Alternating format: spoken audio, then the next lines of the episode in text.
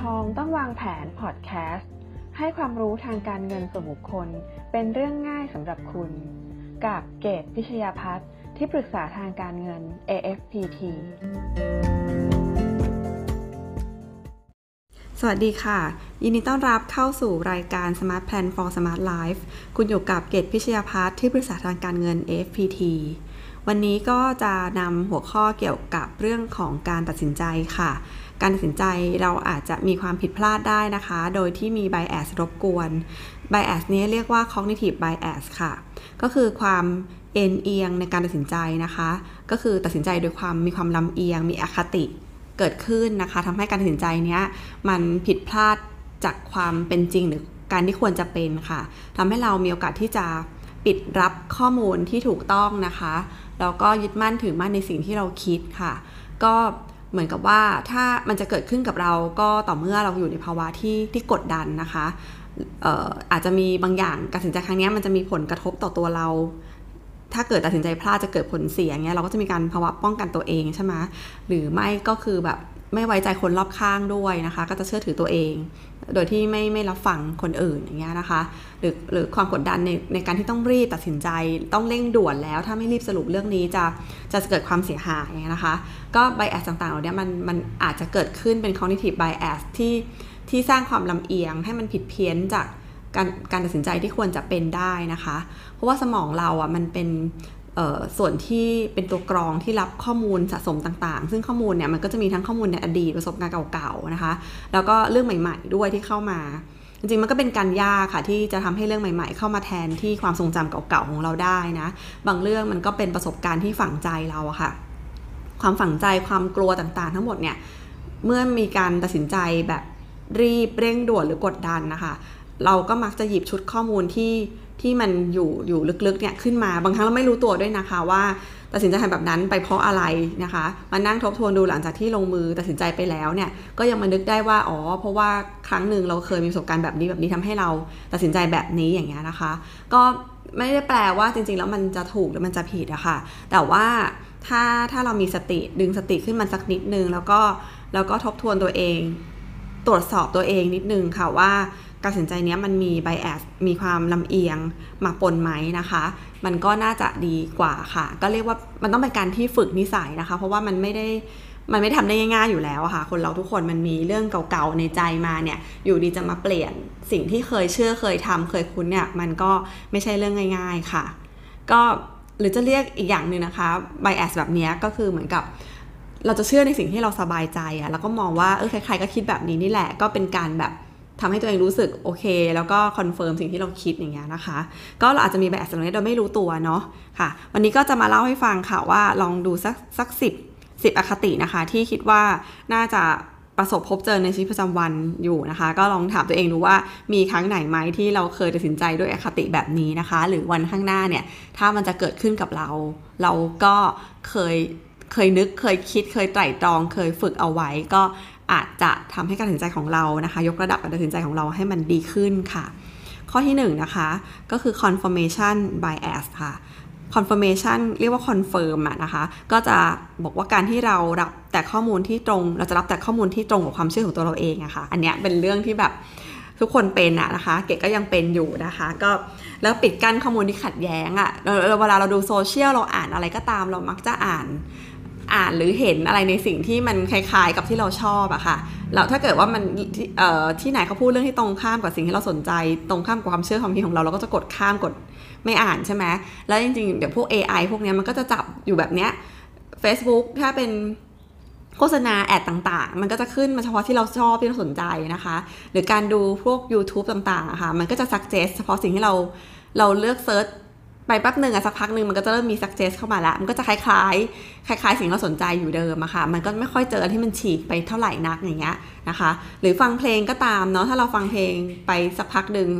มันก็จะเริ่มจับได้แล้วว่าเราชอบเพลงแนวไหน มันก็จะโยนแต่เพลงที่เราชอบมา เราก็จะไม่ค่อยเจอแนวที่แตกต่างค่ะเคยมีบางครั้งนะคะ ที่เกดรู้สึกว่าเบื่อหน้า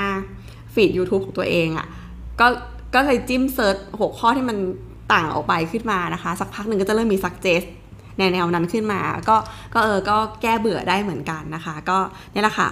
ก็คือเป็นอคติในการรับข้อมูลข่าวสารค่ะ confirmation bias ที่เราเลือกที่จะรับเฉพาะข้อมูลที่ยืนยันความเชื่อเดิมของตัวเองเท่านั้นนะคะ ก็มันก็ไม่ดีค่ะที่จะที่จะทำให้ทำให้บางครั้งมันก็ปิดโลกของเราไปนะคะ เสียโอกาสการรับรู้หลาย ๆ อย่างเลยค่ะ ข้อต่อไปนะคะ คือ cognitive cognitive dissonance ค่ะ ก็คือการที่เราเนี่ยหาเหตุผลมาเข้าข้างความเชื่อตัวเอง เพื่อให้เกิดความสบายใจนะคะ เมื่อเราเจอข้อมูลที่ไม่สอดคล้องหรือไม่ลงรอยกับความเชื่อตัวเองเนี่ยเราก็จะมีอาการอึดอัดนะคะ หัวร้อนบางทีเงี้ยพูดไม่เข้าคนพูดไม่เข้าหูหรืออ่านอ่านความคิดเห็นที่มันตรงข้ามกับสิ่งที่เราคิดอย่างเงี้ยนะคะ เราก็อย่างเช่นเราซื้อซื้อสินค้าในร้านหนึ่งนะคะในราคา 20 บาท แต่อีกสองวันต่อมาเนี่ยเราจอสินค้านั้นลดราคาเหลือ 15 บาท เราก็บอกว่าไม่เป็นไรหรอกเพราะว่าเราได้ใช้ของชิ้นนั้นก่อน ก็ถือว่าเงิน 5 บาทนั้นเป็นการเรียกว่าได้ใช้สินค้าเร็วกว่าเดิมอย่างเงี้ยนะคะเนี่ยก็คือการหาเหตุผลเข้าข้างความเชื่อของตัวเองเพื่อให้เราเกิดความสบายใจค่ะ อันนี้เรียกว่า cognitive dissonance นะคะ จริงเรื่องเล็กๆน้อยๆนี่มันก็ไม่เป็นไรค่ะมันก็น่ารักดี ที่จะคิดแบบนั้นจะไม่เครียดว่าแบบเออซื้อของแพงไปอะไรเงี้ยแต่ถ้าเรื่องอื่นๆนะคะบางครั้งถ้าเป็นเป็นความผิดพลาดใหญ่ๆในชีวิตเนี่ย การที่เราอาจจะทำอะไรที่มันผิดพลาดไปแล้วนะคะ เราก็มีเหตุผลอื่นๆมายืนยันว่าที่เราทำไปมันพลาดอะคะ่ะ ถ้าเราไม่รู้จักที่จะทบทวนตัวเองนะคะ แล้วก็แก้ไขเราก็อาจจะผิดพลาดซ้ำๆได้อีกนะคะ จะมาปลอบใจตัวเองแบบนี้ไม่ได้นะ ถ้าเรื่องเล็กๆน้อยๆได้ แต่ถ้าเรื่องใหญ่ๆไม่ได้ค่ะ ยังไงซาก็ต้องยอมรับผิดคือผิดนะคะ แล้วก็แก้ไขในครั้งต่อไปค่ะ ข้อต่อไปนะคะ halo effect ก็คืออคติที่เกิดจากรูปลักษณ์ภายนอก คิดว่า คนนี้ดูดีนิสัยก็ต้องดีด้วยแน่ๆ คนหล่อคนสวยพูดจาน่าเชื่อถือ เขาต้องเป็นคนดีสิ่งที่เขาพูดต้องถูกต้องอย่างเงี้ยนะคะ ก็หรือเรียกอย่างหนึ่งว่ากระบวนการคิดเชิงเทิดทูนค่ะ ก็มันก็ไม่เสมอไปนะคะ เราจะมาเอารูปร่างบุคลิกหน้าตาของคนคนนึงมาวัดความดีงามไม่ได้นะคะ ก็อันนี้ต้องระวังค่ะ ก็มันจะใช้กับเรื่องของการโฆษณาเนาะ halo effect นะคะ ที่เคยมีว่า ช่วงเวลาหนึ่งดารานักแสดงออกมาโฆษณาอาหารเสริม ว่าทานแล้วจะผอมหุ่นดีอะค่ะ โดยที่ไม่ได้ตรวจสอบเลยว่าอาหารเสริมอันนั้นเนี่ยมันมีผลถึงชีวิตนะคะ แล้วก็เดี๋ยวตอนนี้ข่าวก็เงียบไปแล้วนะคะ แล้วก็มีมีช่วงเวลาหนึ่งที่มีการกวาดตรงนั้น แล้วก็เรียกดารามาเทียบปรับ คือดาราเหล่านั้นเขาไม่ได้กินจริงๆอะค่ะ แต่ว่าคนก็ไปเชื่อเขาเรียบร้อยแล้ว แล้วปรากฏว่าอาหารเสริมชนิดนั้นอะ มีคนทานแล้วก็เกิดการเสียชีวิตเลยอย่างเงี้ยนะคะ ก็ต้องระวังเรื่องพวกนี้มาก ๆ นะคะ นี่คือ halo effect ค่ะ คนสวยคนหล่อคนดูดี ไม่ได้แปลว่าเขาพูดแล้วจะถูกต้องเสมอไปนะคะ ข้อต่อไปค่ะ blind spot bias ค่ะ คือการคิดว่าตัวเองอะ่ะ ไม่มีอคติคนอื่นต่างหากล่ะที่มีอคติต่อตัวเราเอง คือเราแบบคิดว่าเราเป็นคนใจกว้างนะคะ เปิดโอกาสนะคะ มองว่าเราเป็นคนแบบ เเข้าถึงง่าย มองตัวเองแบบที่ไม่ใช่เป็นจริงๆอะค่ะแต่ว่าคนอื่นมาอคติกับเราเองเงี้ยนะคะ ก็คือเหมือนกับเราประเมินตัวเองในแง่ดีมากเกินไปอะค่ะ ก็บางทีนะคนอื่นมาให้ข้อเสนอแนะแนะนำเราอะค่ะ เราก็ดันไปคิดว่าเนี่ยเขามาแนะนำเราเพราะเขามีอคติกับเรา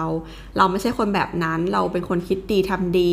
ที่เขามาแนะนำเราเขามองเราในแง่ร้าย เราไม่ใช่คนแบบนั้นซะหน่อยเงี้ยก็เท่าเท่ากับว่าเราก็ ขาดการยอมรับนะคะ ก็จริง ๆ มันควรจะฟังเอาไว้บ้างอะค่ะ แล้วก็ลองทบทวนดูว่ามันใช่ไหมนะคะ นี่คือ blind spot bias ค่ะ ข้อต่อไปนะคะ false consensus effect ค่ะ คือการคิดว่าใครๆก็คิดแบบเดียวกับเราทั้งนั้นนะคะ หรือเรียกปรากฏการณ์นี้ว่า ปรากฏการเห็นพ้องเทียมนะคะ เป็นการที่เราคิดว่าความคิดของเรานั้นถูก แล้วก็ทึกทักไปว่าใครๆก็คิดแบบนี้เหมือนกันทั้งนั้นแหละ เพื่อสนับสนุนความคิดของตัวเอง เพราะว่าเราจะเลือกเลือกคุยแต่กับคนที่เห็นเหมือนเราไงเราก็เลือกจะไปอยู่ในที่ที่มีแต่คนเข้าข้างเราอย่างเงี้ยนะคะ ซึ่งถือว่าเป็นการตีความคิดของคนอื่นที่ผิดพลาดนะคะ เกิดการเหมารวมเนาะเช่นเนี่ยถือทึกทักว่าใครๆก็ชอบคนผิวขาว ชอบคนหุ่นดีอะไรเงี้ยนะคะ แล้วเราก็บางทีเราเป็นทุกข์ก็ได้นะ หรือเราก็คิดว่าคนอื่นคิดอย่างนี้ จริงๆ ไม่ใช่นะคะ คือ คนเรามันก็มีความชอบหลาย ๆ อย่าง ไม่งั้นฝรั่งก็ไม่มาชอบผู้หญิงไทยที่ผิวคล้ำนะคะ ก็คือความสวยของคนในสายตาของคนของคนแต่ละแบบมันไม่เหมือนกันนะคะ มันมีความมันมีเอกลักษณ์ของความสวยงามนะ ไม่ได้แปลว่า คนรูปร่างแบบนี้ตาแบบนี้จะดูดีในสายตาของคนอื่นเสมอไป อันนี้ยกตัวอย่างนะคะ ก็คือปรากฏการเห็นพ้องเทียมค่ะ ก็อย่าไปเหมาเนาะว่าทุกคนจะคิดเหมือนกันแค่นั้นเองนะคะ ข้อต่อไปค่ะ fundamental attribution error นะคะ คืออคติแต่ความผิดพลาดของตัวเอง มองความผิดพลาดของตัวเองเล็กกว่าของคนอื่น ก็คือความผิดของเราเท่าเข็มความผิดคนอื่นใหญ่เท่าภูเขานะคะ เวลาเกิดความผิดพลาดมนุษย์มักตัดสินความผิดของตัวเองเล็กน้อยของคนอื่น เสมอ มองว่าความผิดพลาดของคนอื่นเนี่ยมันเป็นสิ่งที่แย่มากเลย เป็นเรื่องใหญ่มากนะคะ แต่ของเราเนี่ยถือว่าเล็กน้อยนะ อย่างเช่นว่าคนอื่นมาทำงานสาย เพราะเขาว่าตื่นสายไม่รู้จักตื่นเช้ามาทำงานสาย แต่เรามาทำงานสายเพราะว่าเราบ้านอยู่ไกลรถติด เราไม่มีรถเราต้องขึ้นรถเมย์ไม่เห็นเป็นไรเลยเรามาทำงานสายเนี่ยคือไม่เป็นไรให้อภัยได้ถ้าคุณมาทำงานสายไม่ได้เเขาไม่รับผิดชอบอะไรอย่างเงี้ยนะคะ ก็ความผิดของเท่าภูเขา คนอื่นเท่าภูเขาความผิดของเราเท่าเส้นผมเออนะคะ ก็ไม่ดีค่ะอย่าไปมองอย่างนั้นถัดมานะคะแบรนด์แวกอนเอฟเฟกค่ะ ก็คือการคิดหรือทำอะไรตามที่คนส่วนใหญ่ ตามตามคนส่วนใหญ่เขาทำกันเพื่ออยู่ในกระแสนิยมโดยที่เราก็ไม่ได้ชอบแบบนั้นนะคะ เราก็แห่ทำตามเขาไปใช้ของตามเขานะคะ เพื่อให้ตัวเองอยู่ในกระแสนิยมเนาะบางครั้งเราก็ต้องไปซื้อของแพง มาให้คนที่เราไม่ชอบชื่นชมเนาะก็คือคนที่เราชอบคนที่ชอบเราอะ่ะ คนครอบครัวเราเพื่อนสนิทเราอะ่ะ คิดว่าเราเป็นอะไรเขาก็รักเราแหละเพราะเขารู้จักตัวตนของเรา มันมีความแบบเอออาทรต่อกันอย่างเงี้ยเราทำอะไรเขาก็ชอบ แต่ว่าเรามักจะแคร์คนที่อยู่ไกลถัดออกไปอะค่ะ แล้วบางครั้งคนเหล่านั้นเขาอาจจะเราคิดไปเองหรือเป็นจริงก็ไม่รู้นะคะ ว่าเขาไม่ค่อยชอบเราอย่างเงี้ย เราก็พยายามจะเอาชนะอยากให้เขาชอบเราโดยการไปสรรหานู่นนี่นั่นมาประดับประดาตัวเองเงี้ยนะคะ บางครั้งก็ไปซื้อของแพงมาเพื่อให้คนที่ อาจจะแพงแล้วเปลืองโดยที่ไม่จำเป็นกับเราเท่าไหร่นักเงี้ยเพื่อให้คนที่ไม่ชอบเราชอบเรา ซึ่งมันไม่มีประโยชน์เลยค่ะเขาไม่สนใจเราอยู่แล้วทำอะไรเขาก็ไม่สนใจเราก็ช่างเขาไปเหอะนะคะ เราก็ควรจะแคร์แต่คนรอบข้างเรามากกว่า ก็ก็คือเรียกว่าเราอย่าไปติดกับการอยากเป็นส่วนหนึ่งของสังคมมากนัก แต่ไม่ใช่เป็นคนที่แบบแปลกแยกเกินไปนะคะ อะไรที่เป็นมาตรฐานอะไรที่คนอื่นเขาเห็นดีเห็นงาม เราก็แปลกเกินไปอย่างเงี้ยก็ไม่ใช่นะ แต่ว่าก็อย่าอย่าถึงขนาดว่าไป ไปแห่ตามคนอื่นโดยที่ไม่มีความตัวตัวเองแล้วก็ไม่ได้ชอบสิ่งนั้นจริงๆอะค่ะ ไม่ได้มีความสุขกับมันจริง ๆ เปลืองเงินเปล่าๆด้วยนะคะ ข้อต่อไปค่ะ stereotypical bias ค่ะ อคติที่เกิดจากการนำสิ่งหนึ่งมาเหมารวมทุกสิ่ง โดยไม่มองบริบทที่แตกต่าง บางครั้งเนี่ยเราจะเผลอนะคะนำลักษณะนิสัยหรือคุณสมบัติทั่วไป เช่น เพศ เชื้อชาติ หรือทางสังคมของบุคคลหนึ่งเนี่ยมาอธิบายรวมกลุ่มคนที่มีลักษณะคล้ายที่เหลือทั้งหมด อ๋อนะคะโดยปราศจากการมองบริบทอื่น ๆ ไม่ยอมรับความแตกต่าง คือจริง ๆ แล้วคนทุกคนมันเราต้องเพ่งมองทุกคนตามความเป็นจริงอะคะ่ะ เช่นแบบคนผิวสีเนี่ยจะต้องเต้นแรปหรือเต้นเก่งเงี้ยคนผิวสีไม่ได้เต้นเก่งทุกคนนะคะ หรือคนเอเชียจะต้องเนิร์ดหรือเรียนเก่งมีภาพลักษณ์นี้ด้วยเนาะค่ะ ก็อย่าไปเหมารวมค่ะ เชื้อชาติบุคลิกภาพภายนอกนะคะ ลองพิจารณาตามความเป็นจริงนะคะ ในเคสนั้นๆอาจจะไม่ใช่แบบนั้นก็ได้นะคะ ถัดมาค่ะ anchoring anchoring bias คือการปักใจเชื่อในข้อมูลแรกที่ได้รับจนไม่หาข้อมูลด้านอื่นประกอบ anchor ก็เหมือนกับสมอที่ปักลงไปเลยอะค่ะ ปักใจแบบนั้นเลยนะคะ เรามักจะตื่นเต้นกับข้อมูลแรกที่ได้รับ แล้วก็จดจำมันได้ดี เรียกว่าเป็นความประทับใจในการเห็นครั้งแรกแล้วก็เชื่อแบบนั้นอย่างสนิทใจเลยนะคะ เรื่องนี้ใช้ได้กับเรื่องของการโฆษณาต่างๆค่ะที่เขาใส่ภาพจำให้เรานะคะ พอติดกันเรื่องการโฆษณาปุ๊บเนี่ย ทำให้การตัดสินใจหรือไตร่ตรองหลังจากนั้นเนี่ยเราจะขาดการมองตามความเป็นจริงค่ะ บางครั้งเนี่ยการสร้างแบรนด์นะคะ หรือการ